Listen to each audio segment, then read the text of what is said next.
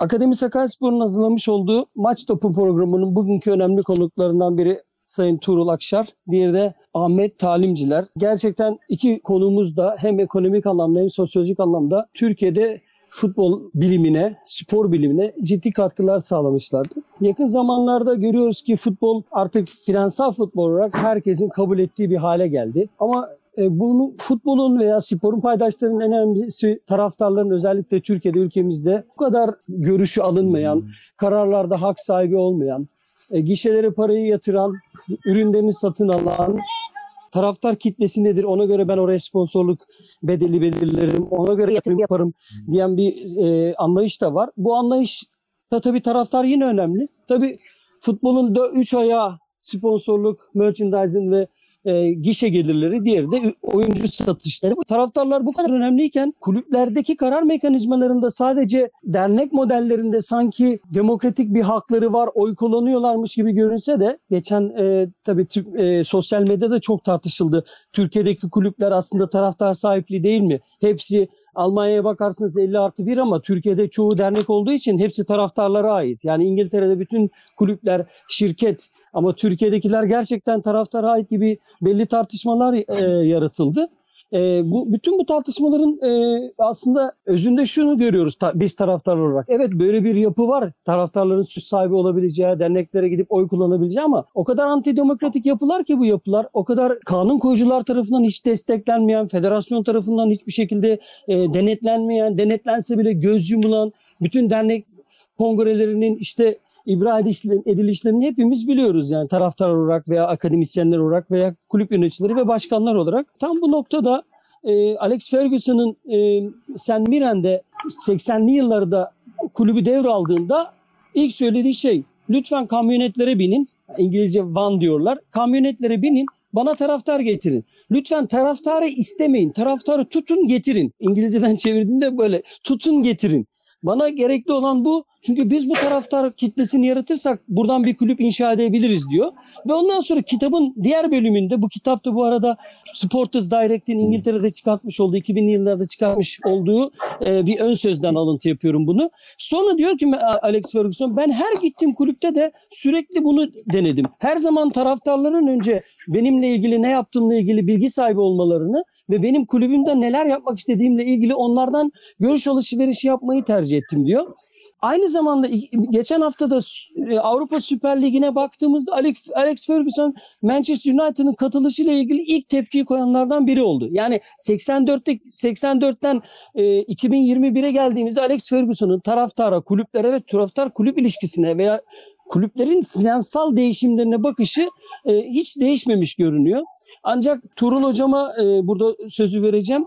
Ekonomi olarak hocam görüyorsunuz futbol ve spor gerçekten ciddi bir şekilde gelişiyor. E, bu gelişme içerisinde kaçınılmaz olan müşteri taraftar modeli midir? Yoksa taraftarın gerçekten sahte bir parçası olmaktan ziyade bir paydaşı nasıl olabilir bu gelişen futbolda? Kaçınılmaz ekonomisinin büyü, büyüyen bir futbolda, finansallaşan futbolda taraftar gerçekten nerede durabilir? Yani böyle gösteriş hani bir oy kullanan değil. Son da şunu ekleyeyim. İşte bu son Bitcoin ile beraber, blockchain ile beraber taraftarların kulüplerde tokenların kullanılmaya başladığı kulüplerde şey diyor. Token'ınızı kullanın. Maça hangi şarkıyla başlayacağınıza karar verin.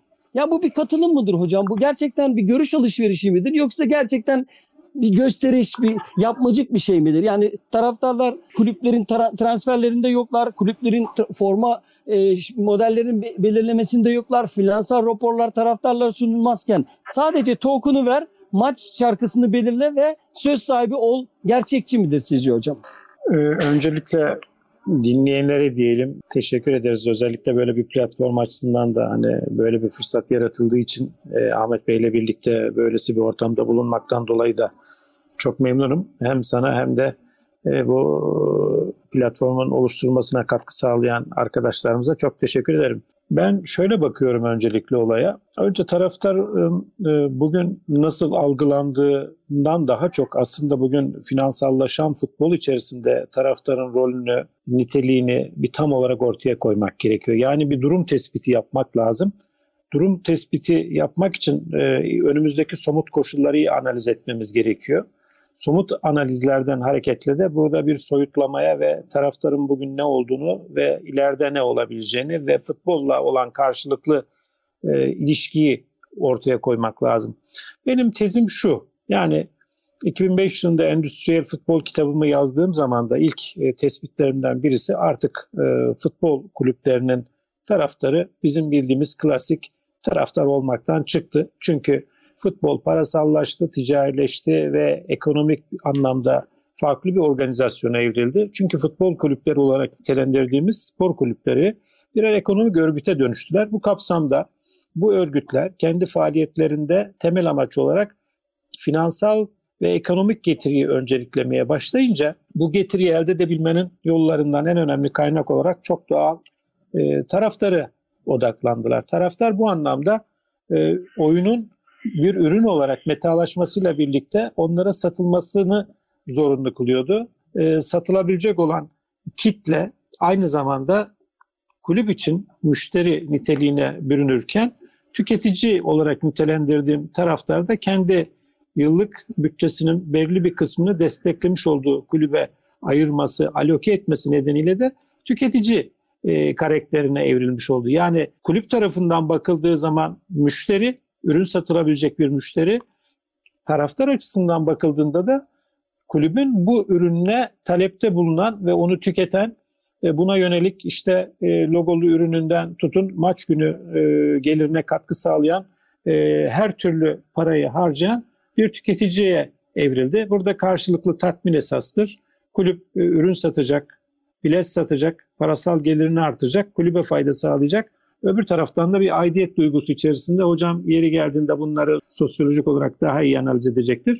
O da kendi dünyasında aidiyet ve aynı zamanda bir tüketici e, tatmini e, ve buradaki yaşanan maksimizasyon nedeniyle karşılıklı taraftar ve tüketici dediğimiz e, bir noktaya geldik. 1990'lı yılların sonundan itibaren online dijital platformların gelişmesiyle birlikte futbolda çok şey değişti. Yani kulüplerin yapısı ekonomik örgüte dönüşürken işte futbol metalaştı. Dünyanın dört bir tarafına online real time satılır hale geldi. Ve aynı zamanda taraftar da dediğim gibi tüketiciye evrildi. Bu çok önemliydi. Çünkü bugün e, bu yapılanma 2000'li yılların başına endüstriyel futbol olarak nitelendirdiğimiz öncelikli olarak futbolun parasallaşması, ticarileşmesi ve ekonomik getirinin önceliklenmesi ve oyunun odak noktasını da e, bunların oluşturması söz konusuydu. Ama taraftar her zaman futbolun vazgeçilmez ögelerinden, asli unsurlarından biri olduğu için para harcamasını yapacak olan da taraftar kitleydi. Yani tüketici kitlesiydi. Şimdi burada benim en son e, Finansal Futbol isimli kitabımda da bahsettim. Artık 2000'li yıllardan itibaren e, taraftar çok daha farklı bir noktaya evrildi. Yani benim daha önceden müşteri taraftar veya tüketici taraftar diye nitelendirdiğim taraftarın artık günümüzde sadece belirli bir takımı desteklemekten daha çok kendi içinde sosyal aidiyetten kaynaklanan e, bireysel fayda maksimizasyonundan daha çok finansal getiriyi öncelikleyen paydaş taraftara dönüştü. O yüzden finansallaşan futbol kendi paydaş taraflarını da yarattı. Ne demek istiyorum? Şunu söylemek istiyorum. Bugün örneğin e, Borsa İstanbul'da işlem gören dört tane futbol kulübümüz var. Her birimiz farklı kulüpleri destekliyor olmakla birlikte örneğin o kulüplerin hisse senetlerine çıkarmış olduğu diğer menkul kıymetlere, e, tahvillere, bonolara veya başka finansal enstrümanlara finansal getiri elde edebilmek amacıyla yatırım yapmaya başladık ve bütçemizin belli bir kısmını biz o enstrümanlara harcamaya başladık. Ha demek ki o zaman burada e, futbol taraftarı artık e, 70'li yıllarda sadece oyunu izleyen, kale arkasında avazık çıktığı kadar bağıran veya kuyrukta saatlerce bekleyen taraftar olmaktan daha çok endüstriyel futbolla birlikte ciddi desteklemiş olduğu kulübüne bütçe ayıran ve konforlu ortamlarda maçı izleyen bir tüketici e, evrilirken 2000'li yılların başından itibaren de artık desteklemiş olduğu veya futbolun herhangi bir ögesi konumundaki diğer futbol kulüplerinin finansal enstrümanlarına ilgi gösteren taraftarlığın e, sosyal anlamda devam ederken esas ekonomik getirinin ve faydanın maksimize edilmesinin ön plana geçtiği e, taraftar paydaşlık durumu söz konusu oldu. İşte bu değişim ve gelişim e, taraftarı çok önemli bir hale getirdi. Aslında taraftar olmadan futbol bir iştir. Yani ama bugün günümüzde tarafların sayısal e, maç içerisinde veya işte maç oynanırken e, sadece 70'li yıllarda olduğu gibi online platformların olmaması nedeniyle stadlarda etkinliğin sınırlı kalması veya radyo kanalıyla sadece belli bir kesime aktarılmasından daha çok bugün taraftar denildiği zaman futbolun küreselleşmesi, uluslararasılaşması ve e, diğer anlamda futbolun gerçekten e, kapitalist e, dengesiz gelişim yasalarının çalışmasıyla birlikte daha fazla tüketiciye ulaşmayı hedefleyen bir yapı içerisinde daha fazla gelir, aşırı gelir artışı diyoruz buna. Ve bundan oluşan servet birikimleri ve servet birikimleriyle birlikte daha büyük kadrolar ve e, küreselleşmenin getirdiği bütün nimetlerden yararlanan bir yapıya evrildi. O yüzden bugün e, Manchester United işte dünyanın her tarafına forma satabiliyor. E, diğer büyük kulüpler dünyanın her tarafında taraftarlara logolu ürün satabiliyor. Bu maçlar işte Premier Lig maçları haftada 176 ülkede yaklaşık 600 milyon insan tarafından izleniyor.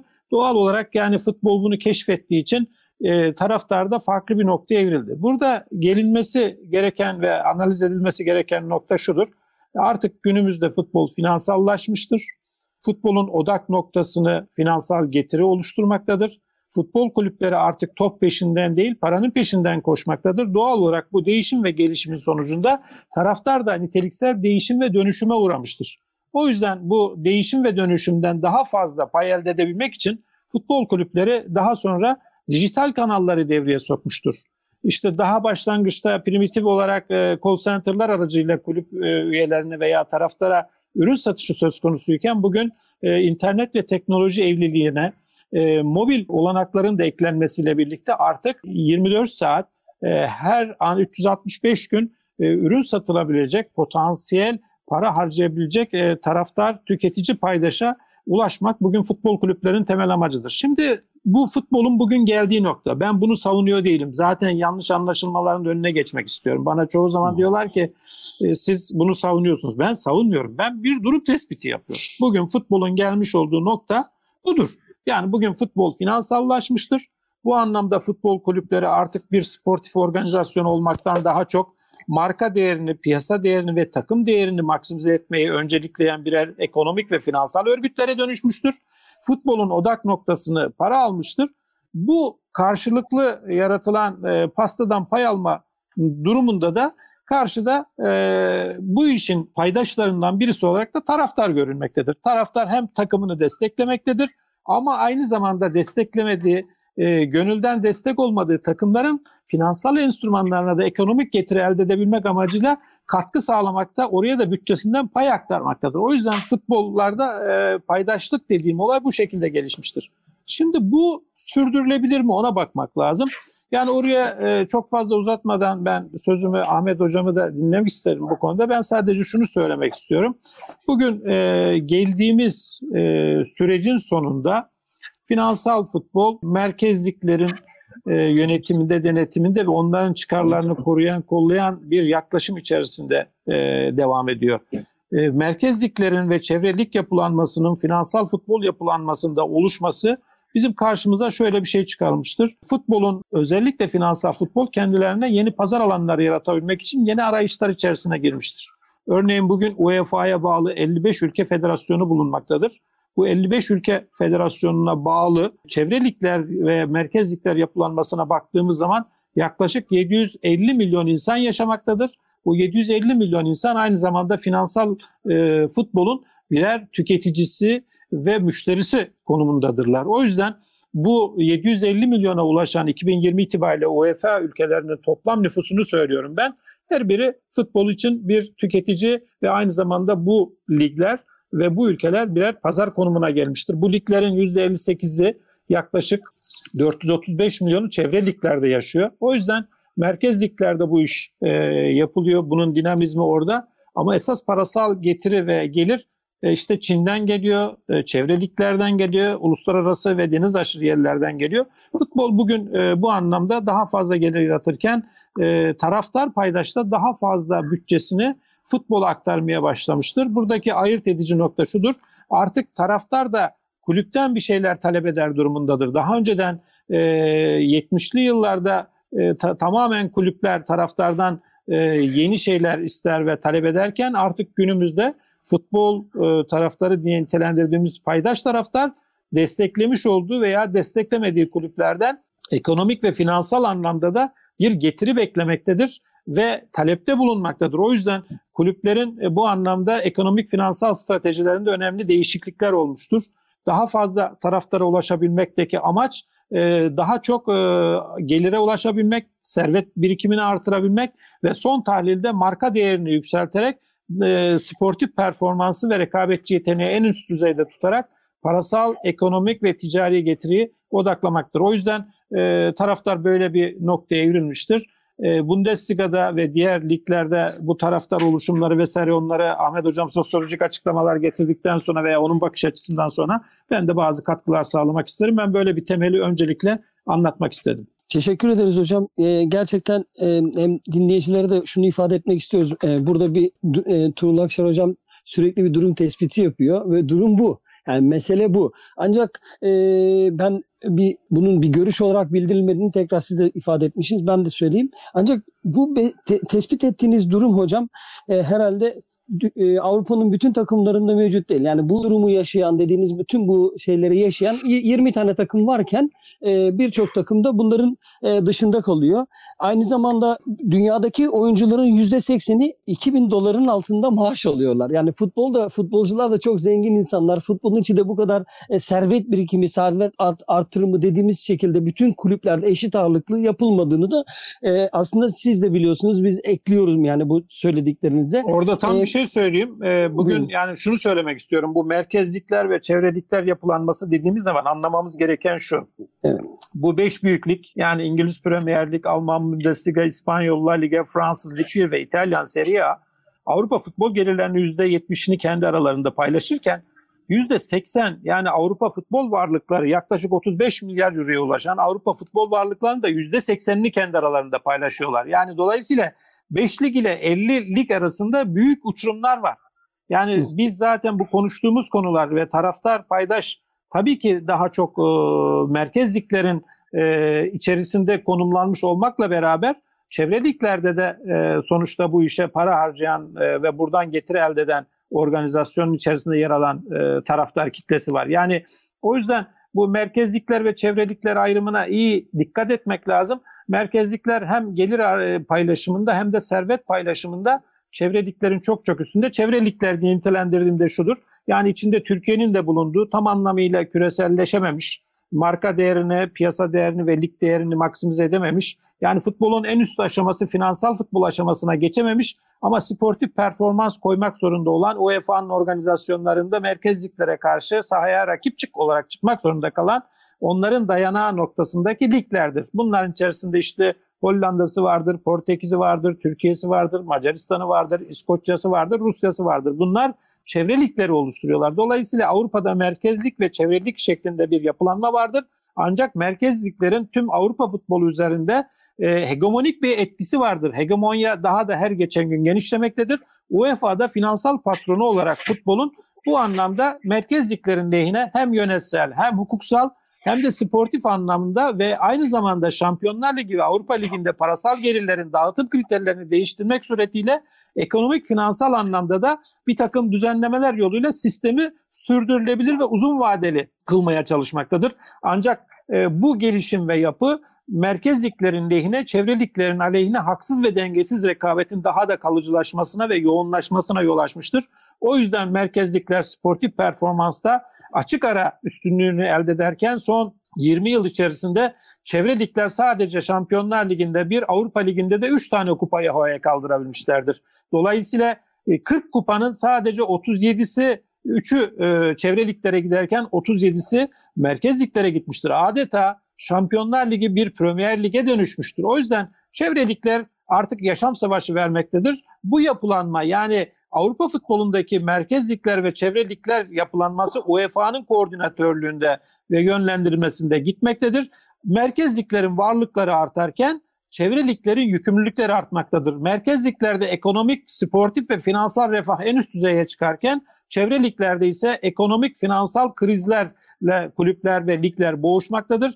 Dolayısıyla bir tarafta kriz, bir tarafta refah söz konusudur. O nedenle e, ekonomik anlamda ve sportif anlamda dengeli bir e, rekabetin olmamasının yanı sıra hakkaniyetli bir refah durumunun da olmaması futbolun orta ve uzun vadede ölümü anlamına gelir. O yüzden bu tespitlerimizi yaptık ki bundan sonra konuşurken taraftarı ve futbol yapılanmasını e, buna göre değerlendirmek lazım.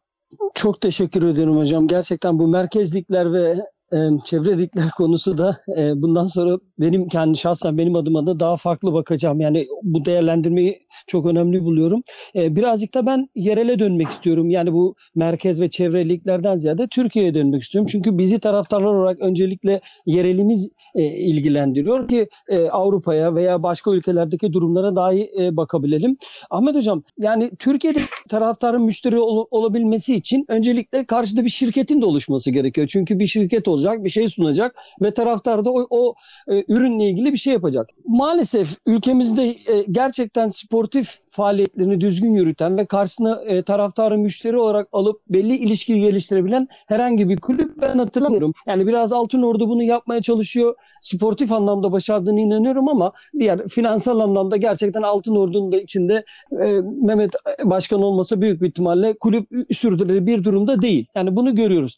Bu anlamda hocam Türkiye'de taraftarlar olarak biz ben e, finansal futbolun kalbinin kulüp kültürü olduğunu inanıyorum. Yani sosyolojik olarak da sizin alanınız olduğu için bu müşteriyi oluşturması için Türkiye'deki kulüplerin öncelikle kendilerini kurumsal olarak bir şirket haline getirmesinde kültürü yaratmakta taraftarla ilgili herhangi bir çalışması olmamasının, federasyonun böyle bir kültür oluşmasında böyle bir çalışmanın olmamasını nasıl değerlendiriyorsunuz? Bir tane daha ekleme yapacağım. 1980'lerde İngiliz futbolu neden canlı yayınlanmıyor diye bir programa katılmıştım Londra'da. E, programda e, Premier Ligi kuran e, kişilerden biri ismi aklıma gelmiyor şunu söylemişti. Yayınlayacağımız bir ürün yoktu ortada. Ve herkes güldü yani. Yayın, çok kötüydü ürün. Yayınlamıyorduk. E, işte bu facialar, ölümler, stat faciaları falan bunlar aslında belki de bir bahaneydi. E, Taylor raporu hazırlanana kadar ve Taylor raporunda hem Federasyon, Futbol Federasyonu hem Premier Lig'in kuruluş, kuruluşunda o aşamaların sağlanması, bu aşamaları kulüplerin yerine getirebilmesi için sorumluluklarını sunulan finansal katkılar, işte o, o ge- 1800'lerin yıl sonundan itibaren oluşan İngiltere'deki futbol kültürü bunun hepsini Premier Lig bir araya getirerek hepsini bir enstrüman olarak kullanarak kendini bir şirket haline taraftarı da bu şirketin müşterisi haline getirebilmiştir. Ancak Türkiye'de kültür olarak biz bunu taraftarlar olarak nasıl geliştirebiliriz? Federasyon bunun neresinde durmalı?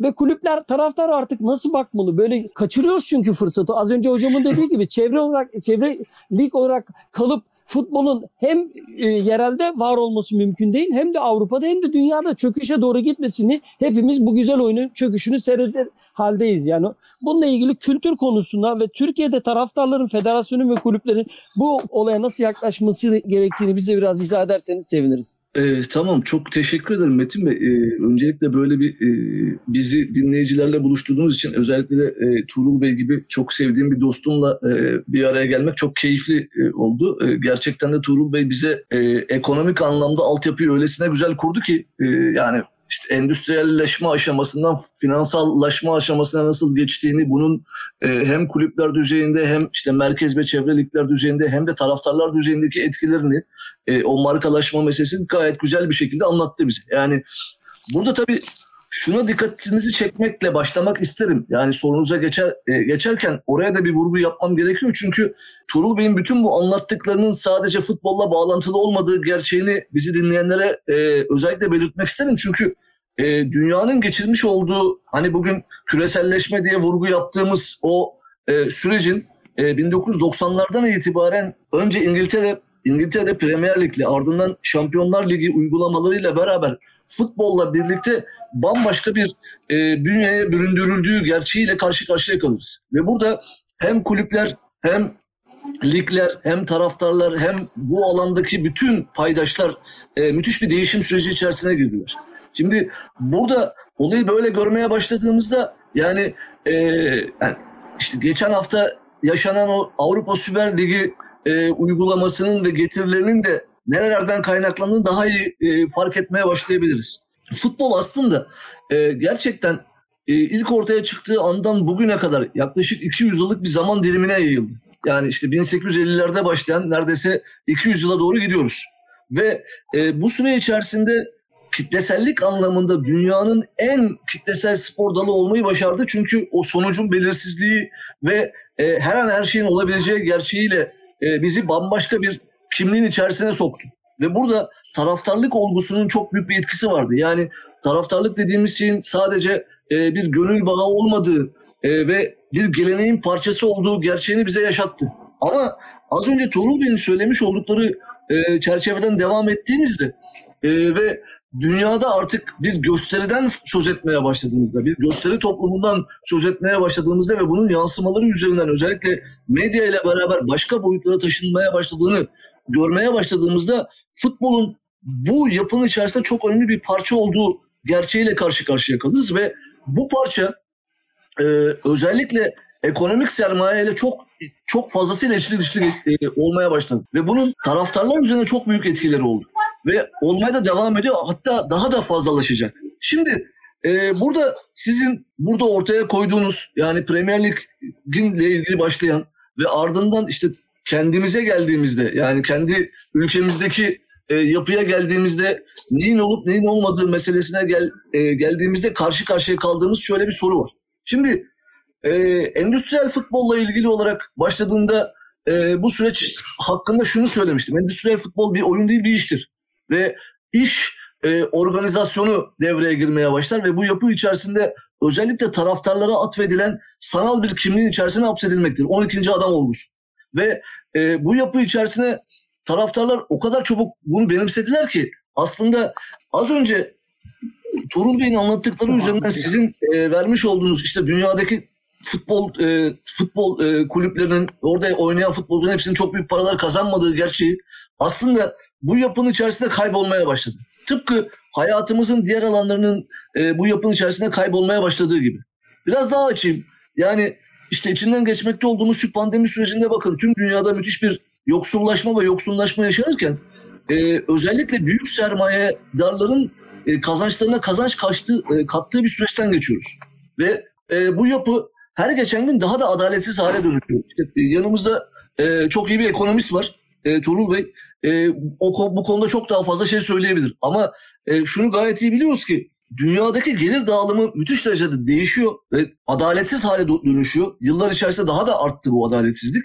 Ve bu adaletsizlik artarken özellikle e, bu adaletsizliğin artmasını sağlayan medya, son dönemde sosyal medya ve bütün bu yapılar bunu daha da katmerli hale soktular. Ve burada futbol, futbolda bu yapının önemli bir parçası haline dönüştü. Bunun altını tekrar çizeyim. Az önce e, verilen örneği dikkat edersek Şampiyonlar Ligi'nde bir kere e, Süper Lig'de iki kere daha gündeme geldiğini yani toplamda üç defa 40 40 turnuvada sadece üç defa çevre liglerdeki takımların kazandığı gibi bir durum söz konusu. Ve burada biz kendimize pay biçersek e, yani o son 20 yıl içerisinde bir defa kazananlardan bir tanesiyiz. Ve e, baktığınızda e, burada bir daha kazanabilir miyiz? Hiç zannetmiyorum. Hatta e, UEFA Avrupa Süper Avrupa Ligi'nde e, bile kazanma şansımızın olduğunu düşünmüyorum. Yani şuradaki yapıya bakarsanız eğer şu son 5 yıl içerisindeki e, eşleşmelere bakın. Özellikle çeyrek final sonrasındaki eşleşmelere bakın. Hem e, UEFA Avrupa Ligi'nde hem Süper e, Şampiyonlar Ligi'nde bunun mümkün olmadığını görürsünüz.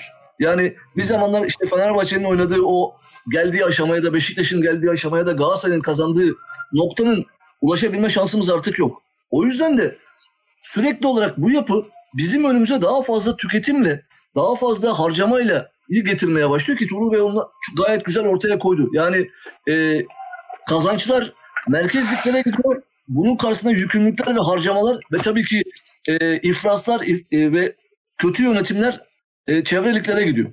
Şimdi buradan kendi ülkemize geldiğimizde karşımıza çıkan tabloya baktığımızda ise şöyle bir durum var.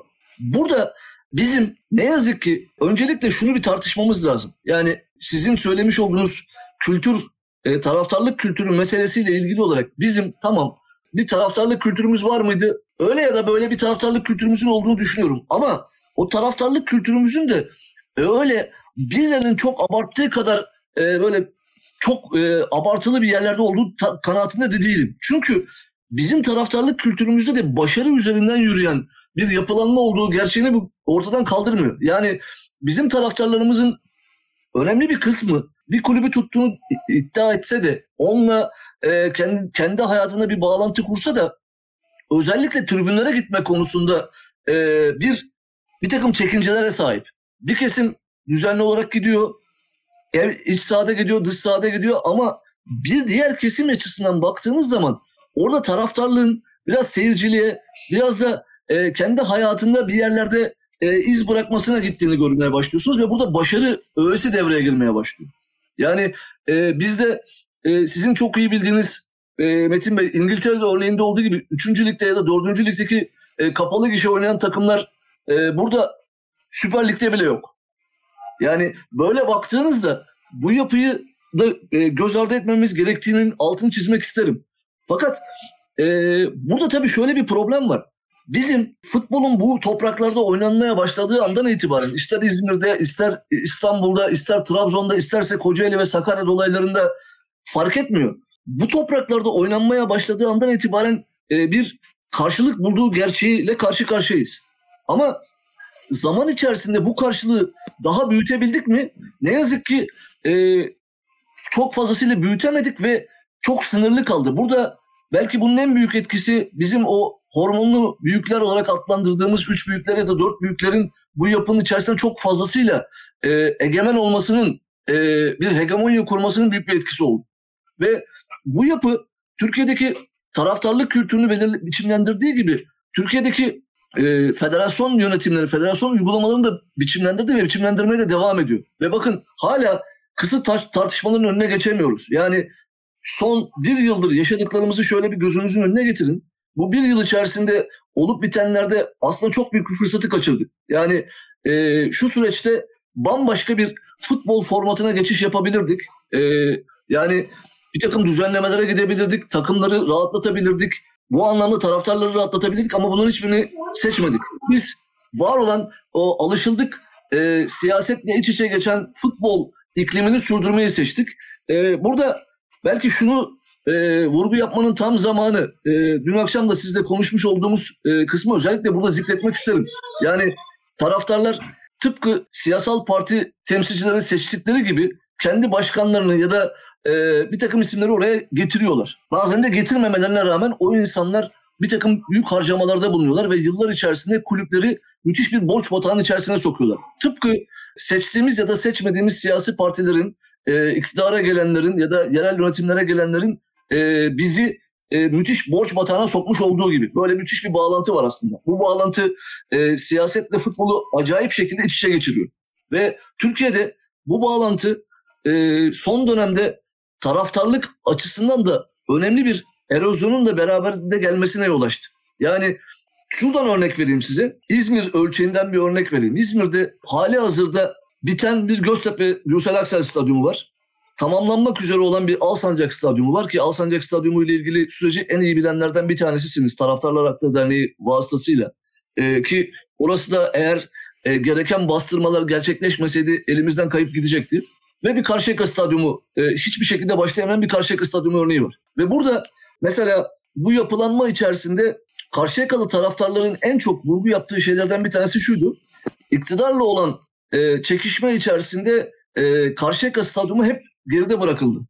Yani burada yapılmama konusunda özellikle o çevrede verilen bir takım mahkeme kararlarında büyük etkisi oldu bunda ama e, baktığınızda iktidara daha yakın olan e, kulüplerin stadyumlarının yapılması çok daha hızlı gerçekleşirken bunun biraz daha çek, ötesinde duran, ona biraz daha çekinceli de yaklaşan kulüplere e, yapılan uygulamaların daha farklı olduğunu görüyorsunuz. Yani bugün e, Türkiye'nin pek çok yerinde biz e, iktidar vasıtasıyla e, Avrupa'nın en yeni stadyumlarına kavuştuğunu biliyoruz. Tamam bu doğru. Ama şu gerçeği değiştirmiyor bu. Sadece ve sadece stadyum yaparak, stadyumları yenileyerek ve onların isimlerini değiştirerek e, başka bir taraftarlık kültürü yaratamıyorsunuz. Yani bunun en iyi örneği belki de e, Sakarya'daki Sakarya Atatürk Stadyumunu yıkıp yeni bir stadyum yaptığınızda yepyeni bir taraftarlık kültürü yaratamadınız. O yüzden de bizim özellikle şunun üzerinde durmamız gerektiği kanaatindeyim. Türkiye'de Futbol Federasyonu böylesi bir yapının yani o müşterileşmenin, markalaşmanın sadece adını anıyor ama bunun nasıl hayata geçireceği konusunda en ufak bir fikri yok. Yani İngiltere örneğinde taraftarın orada federasyonda yer alması meselesi ya da ona göre belirlenmesi meselesiyle ilgili Türkiye'de en ufak bir adım yok. Çünkü Türkiye'de taraftarlarla ilgili kurulan bağlantı, bağlantının da gayet iyi biliyoruz ki Gezi Parkı sonrasında e, bir değişikliğe uğradı. Yani Gezi Parkı öncesindeki taraftarlara bakışla Gezi Parkı sonrasında taraftarlara bakış açı- açısından da bir farklılık e, oluşmaya başladı. Ve o noktadan itibaren artık taraftarlar da e, eskiden e, gayet kolaylıkla kabul edilen bir kitle olmaktan çıkartılmaya başladılar. Ve bir açıdan bakıldığında iktidara daha hoş olan taraftarlar ve e, nahoş olan taraftarlar gibi bir ayrım devreye girmeye başladı kanaatindeyim. Bu noktada daha fazla uzatmadan şunu söyleyip bitireyim. Türkiye'de böylesi bir kültürün oluşabilmesinin yolunun ben e, taraftarların birbirleriyle daha fazla temas etmesinden gerek geçtiği kanaatindeyim. Yani artık Türkiye'deki taraftarların sizin az önce belirtmiş olduğunuz gibi bu elimizden kayıp gitmemesi için bu güzel oyunun e, ki ben bu kayıp gitme konusunda epey bir yol alındığı kanaatindeyim. Artık elimizde elimizde değil. Onu da altını çizeyim yani bizi dinleyenlere. Yani e, çok da iyimser değilim bu konuda. Yani taraftarların elinde olduğu kanaatinde değilim artık oyunun. Taraftarlar hala bu oyunun önemli bir paydaşı ama e, giderek de etkisi yitiren bir paydaşı pozisyonundalar. Ama yine de özellikle şu Avrupa Süper Ligi'ndeki uygulamalar bize şunu gösterdi. Taraftarlar olmasaydı e, bambaşka bir boyuta bürünebilirdi ki dün akşam da size söylediğim gibi eğer UEFA temsilcilerinin bütün e, atıp tutmalarına karşın o 12 kulübün taraftarları biz böyle bir uygulamanın yanındayız deseydi ne olurdu mesela? Yani e, bu konu gerçekten yani taraftar bu, bu kısmına e, dün akşam sizinle konuştuğum ana kadar hiç bakmamıştım. E, nelerle karşılaşırdık çok emin değilim.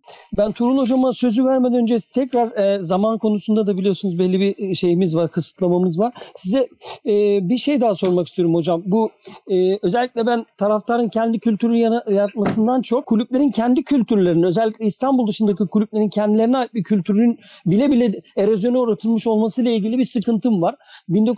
1960'lı yıllarda devletin zoraki her şehre bir profesyonel futbol takımı dayatması belli bir erozyonu bu, bunu tabii bunun üzerine büyük bir çalışma da başlattık Akademi Sakaryaspor olarak. Bununla ilgili Anadolu kulüplerinde aydınlanmayı sağlamak amacıyla kulüplerle taraftarlarla da ilişkimiz oluştu. 60'lı yıllarda e, aslında kulüpler e, şehirlerde var olan çok derin e, futbol takımları var. Sakarya'da Yıldırım Spor var. 1962'de Türkiye şampiyonu olmuş. İlk milli takıma oyuncu veren takım Sakarya'da Yıldırım profesyonel olmayan bir kulüp e, milli takıma oyuncu vermiş. Böyle bir gerçek varken bu devletin dayatmasıyla o şehirlerde bütün o kulüpleri birleştirmişler. O kulüplerin bütün tarihleri yok olmuş. 60'lı yıllarda böyle bir erozyon yaşanmış. İkinci erozyon sayısı hocam bu yeni statlarla az önce sizin bahsettiğiniz gibi e, Anadolu kulüplerinin e, ikinci erozyonu yeni statlardır bence. Statların e, yerlerine yapılmaması, başka yerlere taşınması, e, mevcut yerlerinden rant elde edilmesi veya gelecekte rant edilmek elde edilmek üzere şu anda şimdilik park halinde tutulması, insanların farklı yollardan statlara gitmesi bile aslında kulüp kültüründe büyük bir e, dejenerasyondur. Yani bununla ilgili de bize biraz taraftarın kültürü oluşturma, oluşturamamasından ziyade kulüplerde de olmayan bir, e, bir kültürden bahsediyoruz. Son şunu ekleyeyim. E, mesela diyelim ki Sakaryaspor'un efsane başkanı Tuncer Tepe'dir. Tuncer Tepe ile ilgili hiçbir bilgi bulamazsın. Doğum tarihi nedir? Neler yapmıştır, ne olmuştur. Ama herkes hala yaşıyor. Allah ömür versin kendisine 90'lı yaşlarına geldi. Türkiye'de 81 yılında Türkiye'nin en çok transfer harcaması yapan kulübü Sakaryaspor ve başkanı Tuncer Tepe. E, hocası da Necdet Niş. Şimdi böyle bir Sakaryaspor ama böyle hiçbir kültürü yoktu. Ben Necdet Niş'in cenazesine gittiğimde Sakaryaspor kulübünden kimse yoktu orada. Bizim bizim cenazemizdi aslında. Hani Fenerbahçeli futbolcular, eski Sakaryaspor futbolcular da oradaydı ama kulüpten hiçbir e, bir kimse yoktu. Şunu da ekleyeyim. Hep Sakarya'da şu söylenir. Oğuzlar, Aykutlar, Turhanlar Sakarya'ya niye yardım etmiyor? Bu takım niye bu kulüp niye bu durumda falan diye hep kulüp oyunculara biz e, serzenişte bulunurduk. O cenazede ben gördüm ki futbolcular vefalıymış. Ancak kulüp hiç yokmuş yani. Çünkü futbolcular cenazedeydi. Hocaların Müjdat bile oradaydı. Hocasının cenazesine kürekle toprak attı. Ama bir kulüp kültürünün oluşmamasından bahsedebilir miyiz? Yani bunu nasıl açıklayacağız ve taraftar kültürü bununla beraber oluşması gerekmiyor mu? Ve federasyona özellikle biraz değinebilir misiniz? Yani niye hiç bu işin içine girmiyor? Özellikle UEFA'nın zorunlu kıldığı e, taraftar liaison officer ve bunlarla ilgili e, bütçeler var. Bu bütçeler f- yanlış kullanılıyor. Bununla ilgili bildiklerinizi bizle paylaşır mısınız? Tabii e, şuradan başlayayım. E, şimdi söylediğiniz yani özellikle 60'lı yılların başından itibaren baktığınızda Türkiye'de e, bir kulüp patlaması yaşanır. Yani işte önce 2. ligin ardından 3. ligin e, tesis edilmesiyle beraber Anadolu sermayesinin e, futbolun içerisine dahil edilmesi ve kulüplerin kurulması. Yani bugün Türkiye'deki baktığınızda futbol kulüplerinin büyük çoğunluğunun 60 ile 70 yılları arasında yani 60-69 arasında kurulduğunu görürsünüz. Yani bu çok önemli bir göstergedir. Şimdi burada tabii e, belirtmiş olduğunuz önemli bir e, sıkıntı yaşanır. Kulüplerin bambaşka kulüplerin yani amatör düzeyde mücadele eden e, kulüplerin büyük çoğunluğunun tarihi kaybolur gider. Şimdi e, bugün hali hazırda bakıldığında Türkiye'nin farklı bölgelerinde işte Trabzon bunlardan bir tanesi, Kocaeli, Sakarya, Aksı bunlardan bir diğeri, Adana, İzmir, Eskişehir pek çok kent var ve bu kentlerde e, futbola dair aslında pek çok şey yaşanmış ama bunların sadece bir kısmını biliyoruz ve bugün hala Türkiye'de işte Türkiye'de futbolun yayınlanmasına en büyük katkılarda koyanlardan bir tanesi Tuğrul Bey. E, futbolekonomi.com'la uzun yıllardır buraya büyük bir hizmet veriyor. Baktığınızda şimdi bu sürecin yansımalarını hala farkında değiliz. Ve Türkiye'de e, ne yazık ki biraz kendi alanıma da e, bu konuda taş atayım.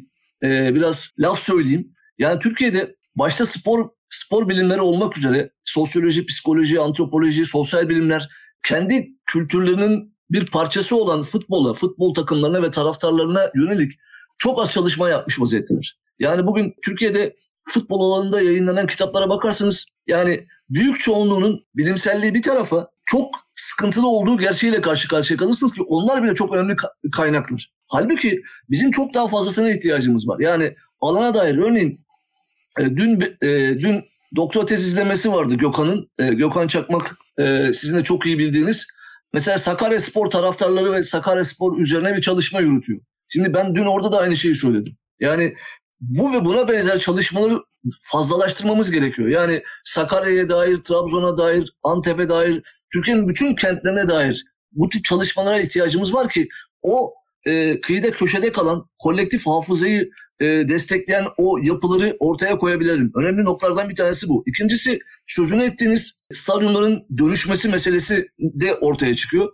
Yani stadyumları sadece şöyle düşünemezsiniz. Stadyumlar sadece belli günlerde karşılaşmaların oynandığı ve onun dışında hiçbir şeye yaramayan yerler değildir. Aynı zamanda o içinde yaşanılan kültürün önemli parçalarıdır. Toplumsal hafızanın, belleğin attığı yerlerdir oralar. O yüzden de oraların yıkılması sadece e, yerine yenisinin yapılması anlamına gelmez.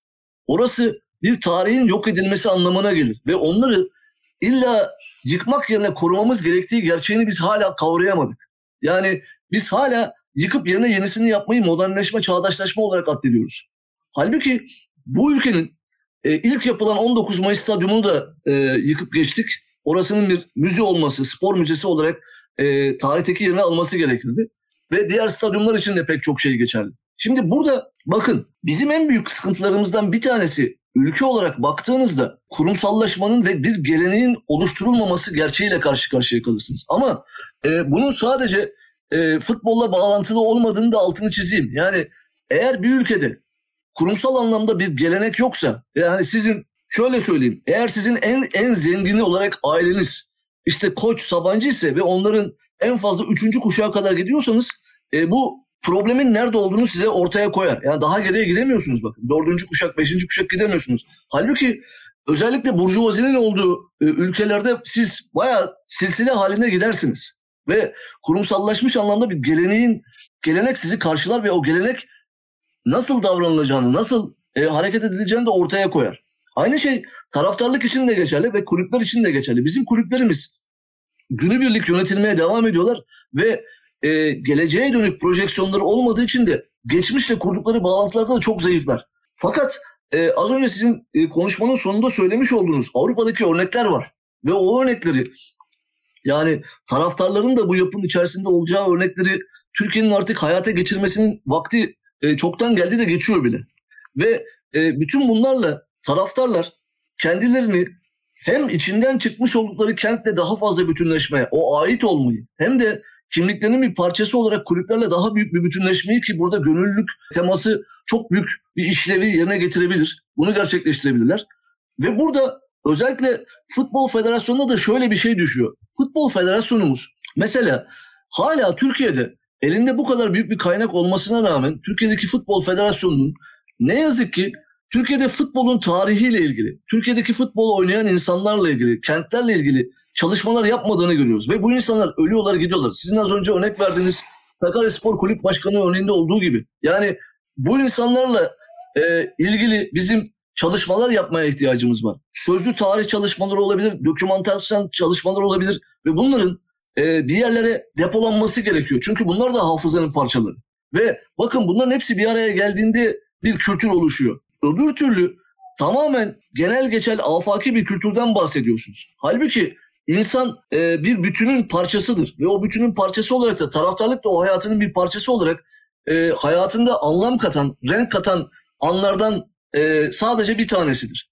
Bu yüzden de taraftarlık olgusunu o geleneğin parçası olarak görmek ve onu geleceğe aktarabilmenin yolu özellikle geçmişten geçiyor. Ve geçmişi ortaya koymadan geleceği şekillendirebilmeniz de mümkün değil. Ve bugünü de anlayabilmeniz mümkün değil. O yüzden taraftarlık olgusunu sadece ve sadece bağırmak, çağırmak, küfretmek ya da işte rakibi alt etmek olarak göremezsiniz. Taraftarlık bir bütünün parçasıdır ve o bütünün parçası olarak çok önemli bir işlevi yerine getirir. Biz akademi modellerini tren yolunun iki rayı olarak görürüz. Türbün bir ray, akademi diğer ray ve e, kulüplerimiz e, bu raylar üzerinde hareket eden bir vagon gibi. Yani akademiler Akademi Adana Spor, Akademi Kayseri Spor, Akademi Diyarbakır Spor, Akademi Göztepe, Akademi Karşıyaka, Antalya olarak gelişebilir.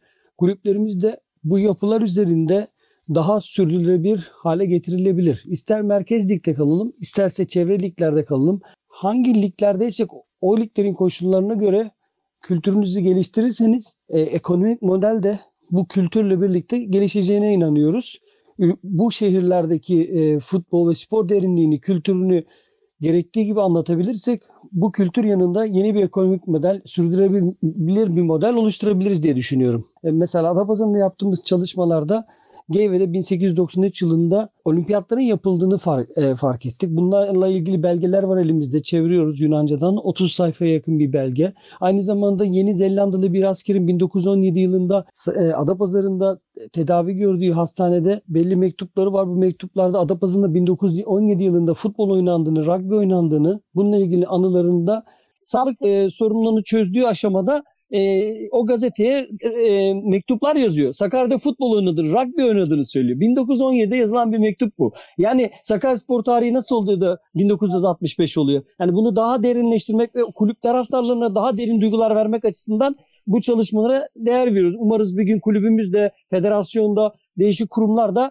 katkılarda sunar. Ee, özellikle sizin dediğiniz, dediğiniz gibi yani Tuğrul Hocam, özellikle Kutlu Meri Hocam Allah rahmet eylesin. Gerçekten bizim için biz bu işlere başlarken ilk e, ekonomi dediğimizde elimizi ilk uzattığımızda Türkçe kitaplarda elimize aldığımız kitaplar bu iki önemli şahsta, şahsın elinden geçmiş, onların bilgilerinden, emeklerinden geçmiş e, kitaplarda. Onun için Kutlu Meri Hoca'yı da buradan analım. Şimdi hocam Allah rahmet eylesin. Allah rahmet eylesin. Tuğrul Hocam e, şunu sormak istiyorum. Az önce bahsettiniz. E, tabii bu programa soru hazırlayarak başlamadık. Biz gerçekten doğal ve gerçekten yani gediğine koymak istiyoruz taşı. Merkezlik ve çevrelik ayrımı yaptık biz.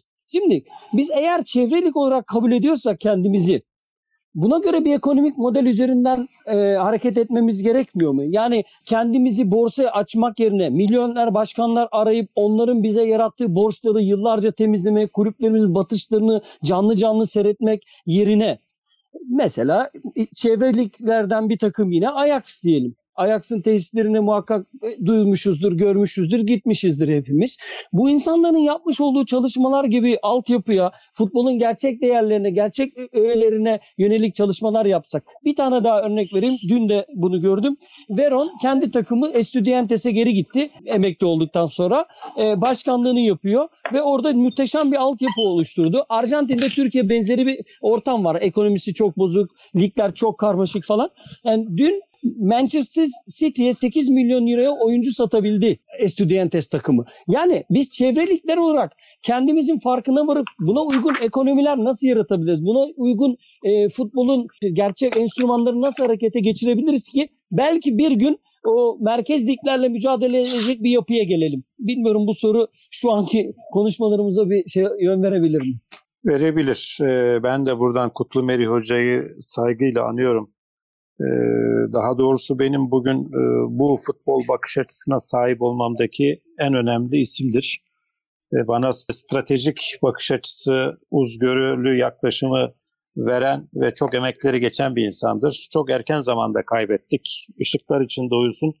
Ee, Gerçekten futbola çok önemli ekonomik anlamda, e, politik anlamda da önemli katkılar sağladı. O yüzden e, buradan tekrar ona ben buradan e, saygılarımı gönderiyorum. Şimdi e, bir kere kulüp futbolundan bahsetmemiz lazım. Ama ondan önce şuna geçeceğim. Bir kere endüstriyelleşen futbol nasıl e, insanlık yaşamında reform ve rönesans gerçekleşmiş. Rönesansta ve sosyal yaşamda ve dinde reformu yapan uluslar nasıl e, ekonomik anlamda, ticari anlamda, endüstriyel anlamda yol kat etmiş ama bunu yapamayan e, uluslar nasıl geride kalmışsa ve düşmüşlerse futbolda da bugün o noktadayız. Yani 1904 yılında FIFA'nın kurulmasıyla birlikte kurumları ve kuralları tamamıyla belirginleşen ve resmileşen futbol ta ki 1950'li yıllara kadar e, siyasetin çok yoğun olarak kullandığı enstrümanlardan birisiydi. Her yerde kullanıldı. Fakat 1954 yılında UEFA kurulduktan sonra UEFA farklı bir amaçla ortaya çıktı ve futbolu satacağını, pazarlayacağını beyan etti UEFA'nın ilk genel sekreteri.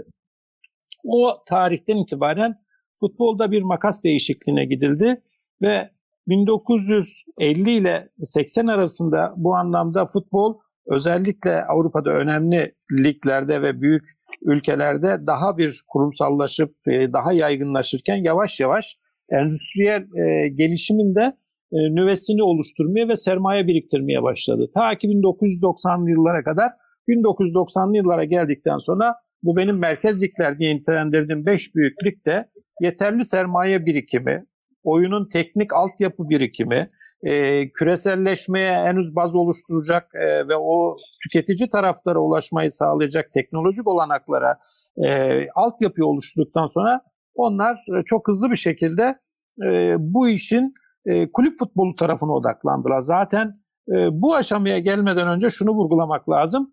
5 büyük ligde bugün e, futbolun 1930'lu 50 yıllarda ki e, yüklenen işlevinden farklı bir futbol olduğunu görüyoruz. Yani merkezileşen, e, parasallaşan, endüstriyelleşen ve bugün finansallaşan futbola siyaset minimum ölçüde etki ediyor. Hatta hiç etki edemiyor.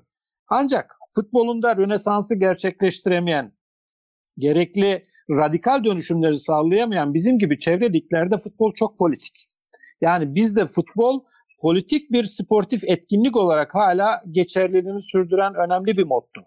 O yüzden futbol politikleşmekten uzaklaşamadığı için siyasetin hep eli futbolun üzerinde ve siyaset futbola ciddi ölçüde nüfuz ediyor ve futbol kulüplerinde kendisine biat ettiriyor. Bunun yolu da kulüpleri borçlandırmaktan geçiyor. Borçlu olan her kişi borç verene karşı biat etmek durumundadır. Ve kendi serbest iradesini her zaman ortaya koyamaz. Sonuçta borçlusunuz ve yapacağınız şeyler sınırlandırılmıştır. Şimdi Avrupa'da özellikle merkez liglerde artık siyasetin futbola etkisi sıfır. Zaten eğer bugün siyaset bu ülke liglerinde futbola etki etmeye kalktığı zaman futbolun marka değeri düşer, parasal geliri düşer ve ciddi ölçüde devasa kadro, borçlar ve gelirlerle giden futbolun dengesi bozulur ve hiçbir futbol kulübü ayakta kalamaz. O yüzden futbol politik bir olgu değildir oralarda. Oralarda futbol endüstriyel, ekonomik, finansal getiriyi maksimize etmeye yönelen tam anlamıyla kapitalistik bir e, mülkiyet biçimini ve e, yapılanmayı oluşturur. Bizim gibi ülkelerde ise çok farklı. Bizde hala siyaset futbolun üzerinde çünkü biz siyasetin e, etkisini zaten kendimiz e, çağırıyoruz ve siyasette buna zaten teşne olmaya aday olduğu için doğal olarak e, böyle bir yapılanma var. Bu yapılanma içerisinde bizim gibi ülkelerdeki tarafların politikleşmesi çok doğal. Ahmet Bey'in söylediği gibi özellikle gezi olaylarından sonra ve gezi olayları öncesinde futbolun bence tarafların e, niteliği de değişmiştir. E, düşünsel biçimi de değişmiştir. Önemli değişiklikler olmuştur. Bunda siyasetin e, yönlendirmesi ve baskısının çok büyük etkisi vardır. Aslında bizim gibi çevre ligler henüz tam endüstriyel ve finansal dönüşümlerini sağlayamadığı için bir takım sosyal faktörlerin derin etkisi altında kalmaktadırlar. Yani bu etkiden kurtulma şansları yok. O yüzden biz kendi futbolumuzda gerekli rönesansı ve reformu gerçekleştiremediğimiz için siyaset futbola etkisini devam ettirecektir. Bu süreçte futbol politikleşmiştir ve özellikle bizim gibi ülkelerde politik bir figürdür futbol. Yani bütün spor dallarını söylemiyorum bakın. Çünkü paranın olduğu yerde bir e, bölüşüm ve dağıtım problemi vardır.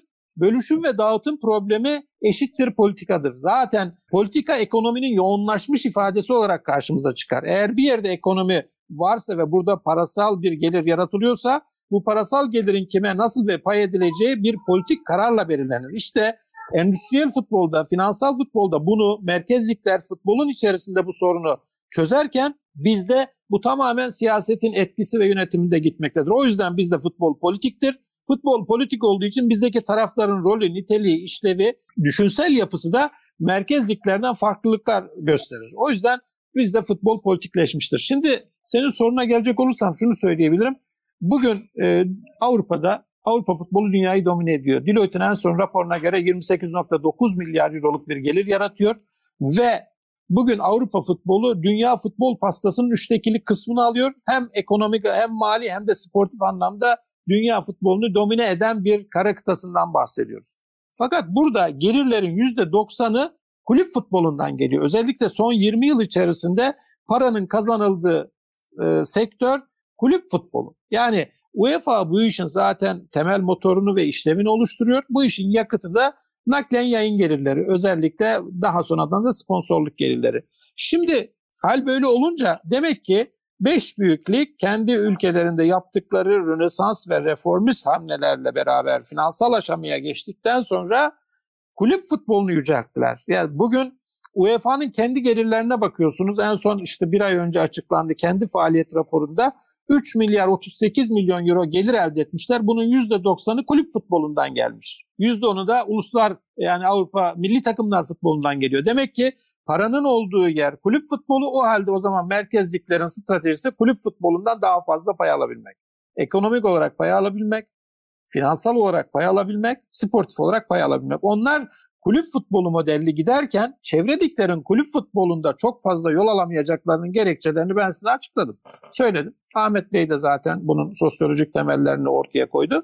O zaman çevrediklerin önünde ne kalıyor? Milli takımlar futbolu kalıyor. Ve milli takımlar futbolu UEFA tarafından çevreliklerin önüne konmuş gitmek zorunda kalacakları bir yoldur. Çünkü kulüp futbolunda çevreliklerin bir şey yapma şansları yoktur. Ancak onlar Avrupa Uluslar Kupası'nda ve milli takımlar e, futbolunda bir şeyler yapabilirler. Ki orada Ahmet Hocam'a ben de yine katılıyorum. Yani milli takımlar futbolu bazında bile çevreliklerin yol alabilmesi, final oynayabilmesi, kupayı havaya kaldırabilme olanakları da yine sınırlıdır. Bu tamamen finansal futbolun e, şeyi budur.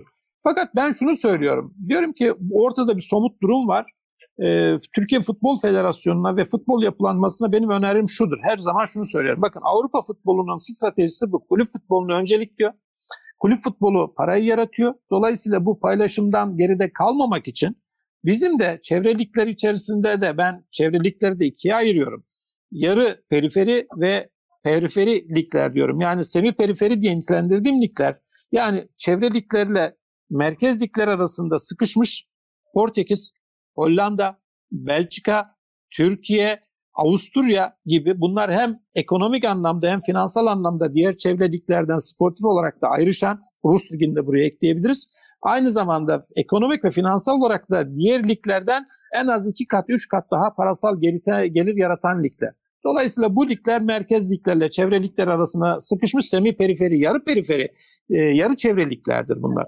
Şimdi bu liglerinde önceliklemeleri gereken kabul edelim etmeyelim eğer bu işte olmak istiyorsak UEFA yapılanması olduğu sürece kulüp futboluna odaklanmamız lazım. Kulüp futbolunun gereklerini yerine getirmek gerekiyor. Kulüp futbolunun gereklerini yerine getirmek demek siyasetin futbolu olan etkisini en aza indirmek ve sportif, ekonomik, finansal getiriyi öncelikleyen bir altyapı ve üst yapı yapılanması oluşturmaktan geçer. Bunu yapmadığımız sürece bizim bu anlamda kulüp futbolunda ve bu futboldan pay alma şansımız olmadığı gibi taraftarımızın da politik yapısı, felsefi yapısı siyabına baktığımızda iki arada bir derede kaldığını görürsünüz. Ve bunları yapamadığınız zaman son 3-5 yılda gördük ki aslında futboldan belirli, gerçekten futbolu seven belirli bir kitlenin futboldan soğuduğunu, koptuğunu, artık futbola eskisi kadar para harcamadığını görürüz. Özellikle 2011-2012 yıllarındaki yaşanan şike skandalından sonra Türk futbolundaki kirlenme zaten vardı ve bu en sonu skandalla birlikte bir takım noktalara gelince ve soruşturmalar şunlar bunlar ben bütün o, politik vesaireleri bir kenara bırakıyorum. Zaten merkez liglerin dışında Süper Lig'e baktığımız zaman üç büyük e, İstanbul kulübünün etkinliğinde, egemenliğinde ve hegemonyasında giden 64 yıldır hiçbir sportif başarıyı ortaya koyamadığımız bir UEFA ve bir Süper Kupa'nın dışında getirimizin olmadığı, milli takımlar bazında sadece 2002 yılında bir dünya dördüncülüğü, 2008 Euro Cup'ta bir yine Avrupa dördüncülüğünün dışında bunca yıldır 3 kulübün etkinliğinde ve yönlendiriminde geçen Türk futbolu e, Avrupa'da ve dünyada bir yere taşınamamıştır. Mevcut bugünkü e, futbol yapılanması da zaten Türk futbolunu statük olarak Avrupa kulüp futbolunda istenilen yere taşıyabilecek yetenekten ve nitelikten yani yetkinliklerden uzaktır. O yüzden bizim e, bu işleri bilen, ilgilenen, dünyayı takip eden insanlar Türk futbolunu izlemekten sıkılmışlardır. Esas da bu kesim futbola para harcamaktadır. Bu kesim aynı zamanda düşünsel olarak da, politik olarak da, ekonomik olarak da futbolun ciddi paydaşlarındandır. E, bu kesimi Türk futbolu son 10 yılda kaybetmeye başladı. Bu, bu çok önemli bir kayıptır ve tespittir bana göre. Nitekim Dijitürk'ün sayısını artıramaması, futbol kulüplerinin gelirlerinde özellikle maç günü gelirlerinin çok fazla yüksek olmaması vesaire dikkate alındığında burada demek ki problem var. O yüzden biz e, futbolumuzu politikadan uzaklaştıramazsak ki bu istekli olacak bir iş değildir. E, dolayısıyla burada sıkıntı ve problem yaşamaya devam edeceğiz. Şimdi az önce e, burada da enteresan bir şey var. Yine onu da paylaşmak isterim. Az önce Twitter'da gördüm. E, sevgili Kenan Başaran demiş ki Adana Demirspor'daki şirketleşme nasıl bir şirketleşme? Başkan altın hisse bende ve ölene kadar da başkanım diyor. Siz ne dersiniz? Belki bizi aydınlatırsınız demiş. Ben de dedim ki patrimonyal e, e, futbolizm yani bugünkü siyasal iklime uygun olarak başkan kendini tek adam ilan etmiş dedim. Yani bizim gibi ülkelerde bu sorunlar yaşanmaya devam edecek. Hem siyasi iklim buna e, ortam hazırlıyor, zemin hazırlıyor hem de biz kulüp futbolunun gerektirdiği stratejik yola giremediğimiz ve onun gereklerini yerine getirmek istemediğimiz için bunun temel sebeplerinden birisi de aslında bu işi siyaset istememektedir. Ben size çok açık söyleyeyim. Çünkü merkez liglerde nasıl siyasetin futbola etkisi sıfır düzeyindeyse bizim gibi ülkelerde hala futbol kitleleri yönlendirmede etkin bir araç olarak kullanıldığı için siyaset asla ve asla Türk futbolunda böyle bir gelişimin, değişimin, dönüşümün e, yapılmasını istemez. İstemez. Çünkü o hala futbolun üzerinde olacaktır. Türk Futbol Türkiye Futbol Federasyonu'nun seçimlerinde etkili olacaktır. Kulüpler Birliği başkanlarının seçiminde etkili olacaktır. Hatta kulüp başkanlarının ve yönetim kurullarının oluşturulmasında etkili olacaktır. Hatta bunların ötesinde kamu fonlarıyla beraber kendi siyasi görüşlerini yeşil sahalara yansıtabilecek e, futbol kulüpleri kuracaktır. Bütün bunlar öz itibariyle kitlelerin yönlendirilmesi, denetim altında tutulması ve futbol aracılığıyla e, yönlendirilmeye çalışılmasıdır. O yüzden e, bu yapılanma ve bu iklim içerisinde bizim zaten kulüp futboluna geçme şansımız maalesef yoktur. Kulüp futboluna geçemediğimiz sürece de Türk taraftarının ve taraftar profilinin Avrupa'daki merkezlik kulüp taraflarının profiline yaklaşma şansı bulunmamaktadır. Bu somut koşulların somut tahlilinden ortaya çıkan bir sonuçtur. Benim düşüncem budur. O yüzden ee, ben çok ümitli değilim bu konularda. Ne zaman ki biz e, merkezliklerdeki temel dinamikleri kendi futbol ligimizdeki temel dinamiklerin altyapısını oluşturacak şekilde hazırlayabilirsek o zaman zaten futbol kulübü ve kulüpler kendi ürününe sahip çıkarlar. Bir pandemi dönemi yaşadık. Pandemi döneminde bakın ne kadar siyasetin etkili olduğunu söyleyeceğim ben size. Futbol kulüplerimiz gelirlerinin üçte birini kaybetti. Ve bu süreç içerisinde naklen yayıncı kuruluş futbol kulüplerinin yayınlanmış maçlarının bedelini ödemedi. Kulüpler Birliği var. Kulüpler Birliği Vakfı yani Türk futbol kulüplerinin en üst mesleki örgütlenmesi, kulüplerin ekonomik, finansal ve sportif yönetsel çıkarlarını savunmak için oluşturulmuş bir üst düzey mesleki örgüt olmasına rağmen ve o sıkıntılı dönemde naklen yayın bedellerini yayıncı kuruluş ödememesine karşın naklen yayıncı kuruluş da oturup pazarlık bile değil ona tehdit bile edemedi. Sözleşmeyi bile sonlandıramadı. Çünkü işin içinde siyaset vardı. Futbol Federasyonu ile bile görüşmelerde yayıncı kuruluş istediği şekilde olayı yönlendirdi. Hatta kuru daha da aşağı çekti. Daha az e, bir rakama kulüpleri ikna etmek durumunda kaldı. E bu koşullarda bile pandemi döneminde bile kulüplerin yanında olamayan bir mesleki örgütlenme veya bir futbol e, otoritesi, futbol federasyonunun zaten varlık nedeni de soruşturulmalı ve sorgulanmalıdır. Çünkü siyasetin yönlendirimi ve denetimi o kadar baskın ki ne bu oluşturulan kurullar ne bu mesleki örgütler asla siyasetten bağımsız karar verememektedir. Veremediği için de bizim doğal olarak yönetsel anlamda altyapı olarak Avrupa kulüp futbolunun gerekleri yerine getirebilecek bir ortamı ve zemini hazırlama şansımız olamadığı için taraftar profili de maalesef şark tipi profil yani bize e, uygun çevre e, profiline uygun taraftar anlayışı ve yapılanması da bu şekilde devam edip gidecektir. Teşekkürler Turul Hocam. Gerçekten yıktınız bizi. yani, ama şunu söylemek istiyorum. Yani e, gerçekten e, bazen dibe vurmadan da yukarı çıkılamıyor. Yani bunu da görmek lazım. E, belki taraftar olarak e, bilimsel olarak sporu, futbolu anlamak, onun kültürünü tekrar kulüpler etrafında inşa etmek üzere bir bir araya gelen insanlar olarak azız. Ama haklıyız. Biliyoruz doğru olan bu. Doğru olduğu için de az olsak da e, bu konuda e, çalışmalarımızı, mücadelemizi devam ettiriyoruz. Yani bugün sizin gibi iki değerli ismi programa katmaktaki amacımız popülist davranıp bir yerlere takip sayımızı arttırmak veya işte birilerine ulaşıp bir popülist bir yaklaşımdan ziyade gerçekten e, bu konularda şu değerli kelimeleri sarf edecek çok az insan kaldı veya bu konulara değer verip zaman harcayacak, zamanını ayıracak çok in- az insan kaldı. Onun için e, tekrar tekrar teşekkür ediyorum. Program epey de uzadı. Son cümleleri ikinize de vereceğim. Önce Ahmet Hocama sonra Turul Hocama kapanışı yapması için e, söz hakkı vermek istiyorum. Buyurun Ahmet Hocam. O zaman e, o zaman şöyle söyleyeyim yani şimdi konuşma boyunca geçen e, futbol değiştiği gibi taraftar da değişiyor. E, hepimiz değişiyoruz. E, değişmek durumundayız zaten.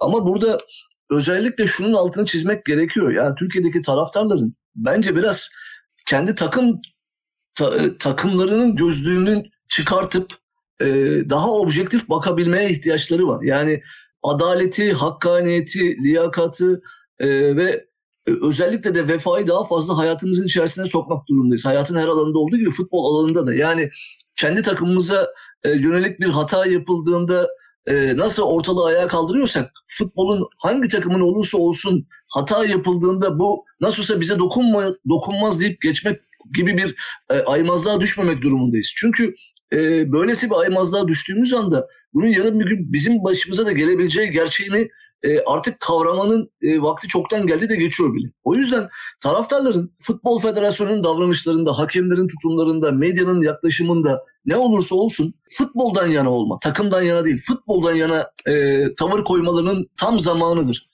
Ve diğer bütün takım taraftarlarıyla ister ezeli rakip ister ebedi dost olsun fark etmiyor.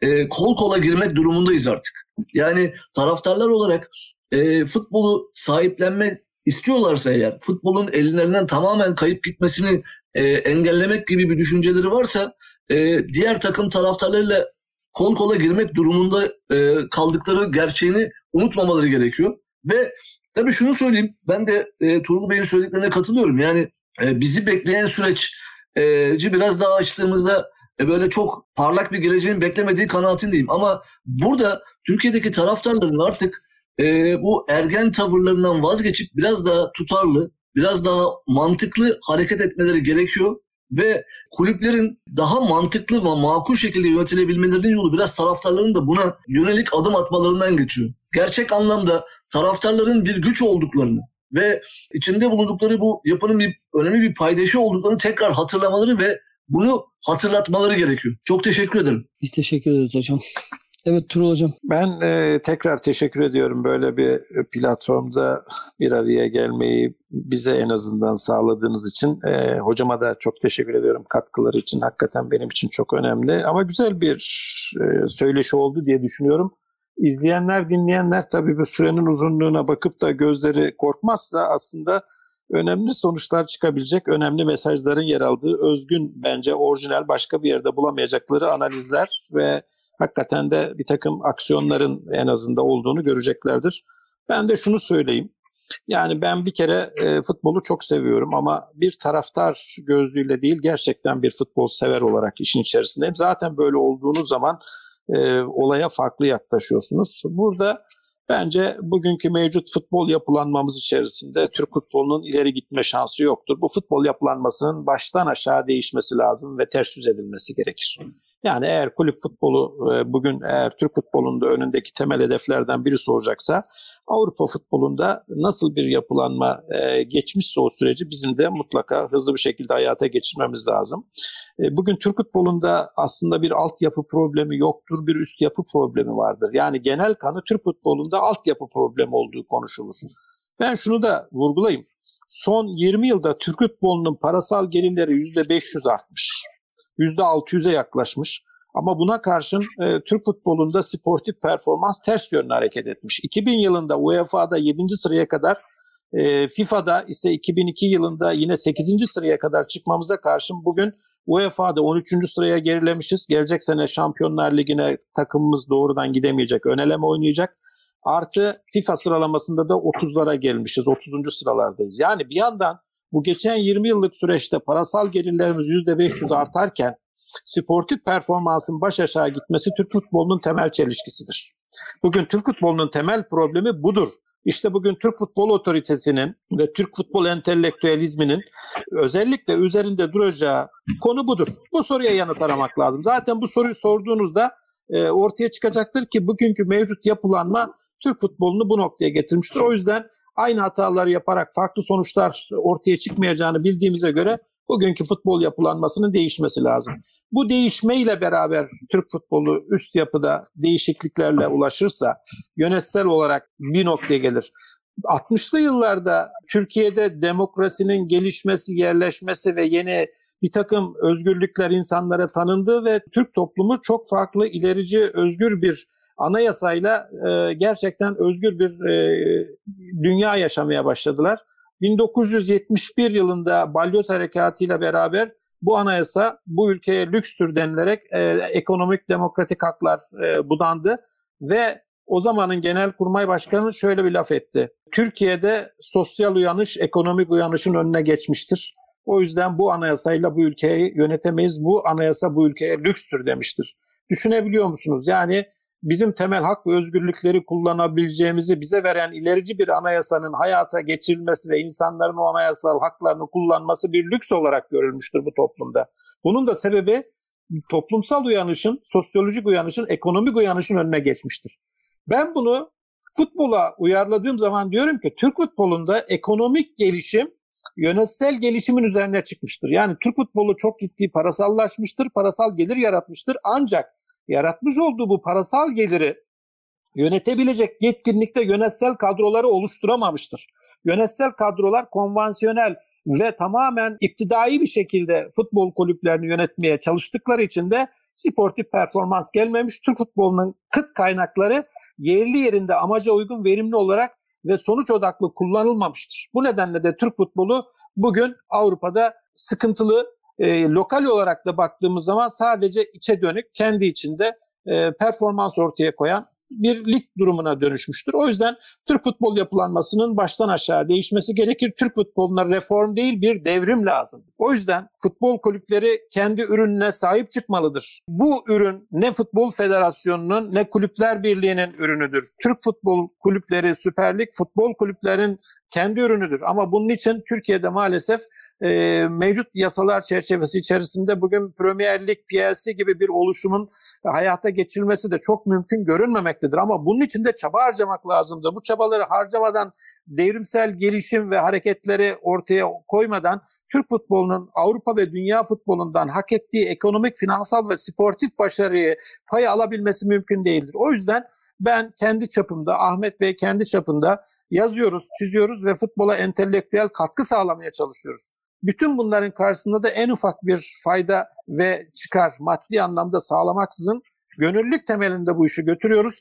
Ama Bu anlamda gelişimler yeterli mi? Bugün geldiğimiz noktada yeterli değil. Ama biz e, suya birer taş attık. Bu halka halka etrafa yayılıyor. Bugün işte sizlerle beraberiz. Yüzlerce binlerce insanla bir şekilde bunları konuşabilme imkanımız oluyor yazdıklarımızda, katkılarımızda. Çok ümitsiz miyim? Bu anlamda, entelektüel anlamda çok ümitsiz değilim. Ama siyasi iklimin getirdiği bir takım e, sıkıntı ve problemler doğal olarak kendini sporda ve futbolda da hissettiriyor. Futbol kulüplerinin silkinmesi lazım. Bugün Avrupa'da ve dünyada rol modeli olabilecek futbol kulüplerimiz var. Bakın pandemi döneminde bir kriz masası oluşturulamadı. Futbol kulüpleri oluşturamadı, futbol federasyonu oluşturamadı. Ben şunu söyledim. Yani futbol kulüplerinin bu kadar sorunları ve sıkıntıları varken kendi aralarında değil aynı zamanda çevreliklerle birlikte bir araya gelebilecekleri ortak bir platform, ortak bir güç birliği oluşturup kendi çıkarlarını koruyabilecekleri, kollayabilecekleri bir ekonomik ve finansal ortam oluşturabilirler. Ve her şeyden önce de UEFA futbolun aleyhine özellikle çevreliklere ince fauller yapma alışkanlığı olan ve tamamen beş büyük ligi koruyan, kollayan finansal fair play'i de bu anlamda demokrasinin kılıcı olarak çevreliklerin e, başında kullanan bir yapılanmadır. O yüzden ben diyorum ki çevrelikler uyanınız, merkezliklere karşı birleşiniz, kaybedeceğiniz hiçbir şey yoktur, kazanacağınız çok şey vardır. Türk futbol taraftarına da şunu söylüyorum. Bilinçlenmek artık körü körüne sadece takımdaşlık, taraftarlık değil, futbol sever olmanın haklarını, gereklerini de futbol kulüplerinden ve futbol yapılanmasından isteyiniz diyorum. Bunu yaparsak biz çok önemli yol almış oluruz diyorum. Teşekkür ederim. Tam 1 Mayıs günü olması çok daha anlamlı oldu. Çünkü e, emeğin, emekçinin bayramının olduğu gün Evet. yani futbol kulüplerine taraftarlıktan başka kaybedeceğiniz bir şey yok. O yüzden de e, ta- takımlarınıza ve futbola daha fazla sahip çıkmanın tam zamanıdır deyip bi- bitirelim. Evet ben de tüm dünya emekçilerinin 1 Mayıs e, işçi ve emekçi e, bayramını kutluyorum. E, bu önemli bir kazanım. E, bu anlamda futbol kulüplerimizde oynayan oyuncularımız da onlar her ne kadar biraz zengin olarak görülse de sonuçta emeklerini ortaya koyuyorlar. Evet, evet. Onların da e, emekçi, işçi ve bayram e, işçi bayramlarını gönülden kutluyorum. Teşekkür ederim. Biz teşekkür ediyoruz. Yani bugün önemli bir gün. Ee, sokağa çıkamasak da sesimizi buradan duyurduğumuz bütün emekçilere, taraftar emekçilere, taraftarlıktan başka yaptıkları meslekler her ne dal ise o, o daldaki emeklerine saygımızı, sevgimizi e, sunuyoruz. E, bu programı yaparken aslında dün e, böyle bir Mert Aydın'ın bir tweet'i vardı.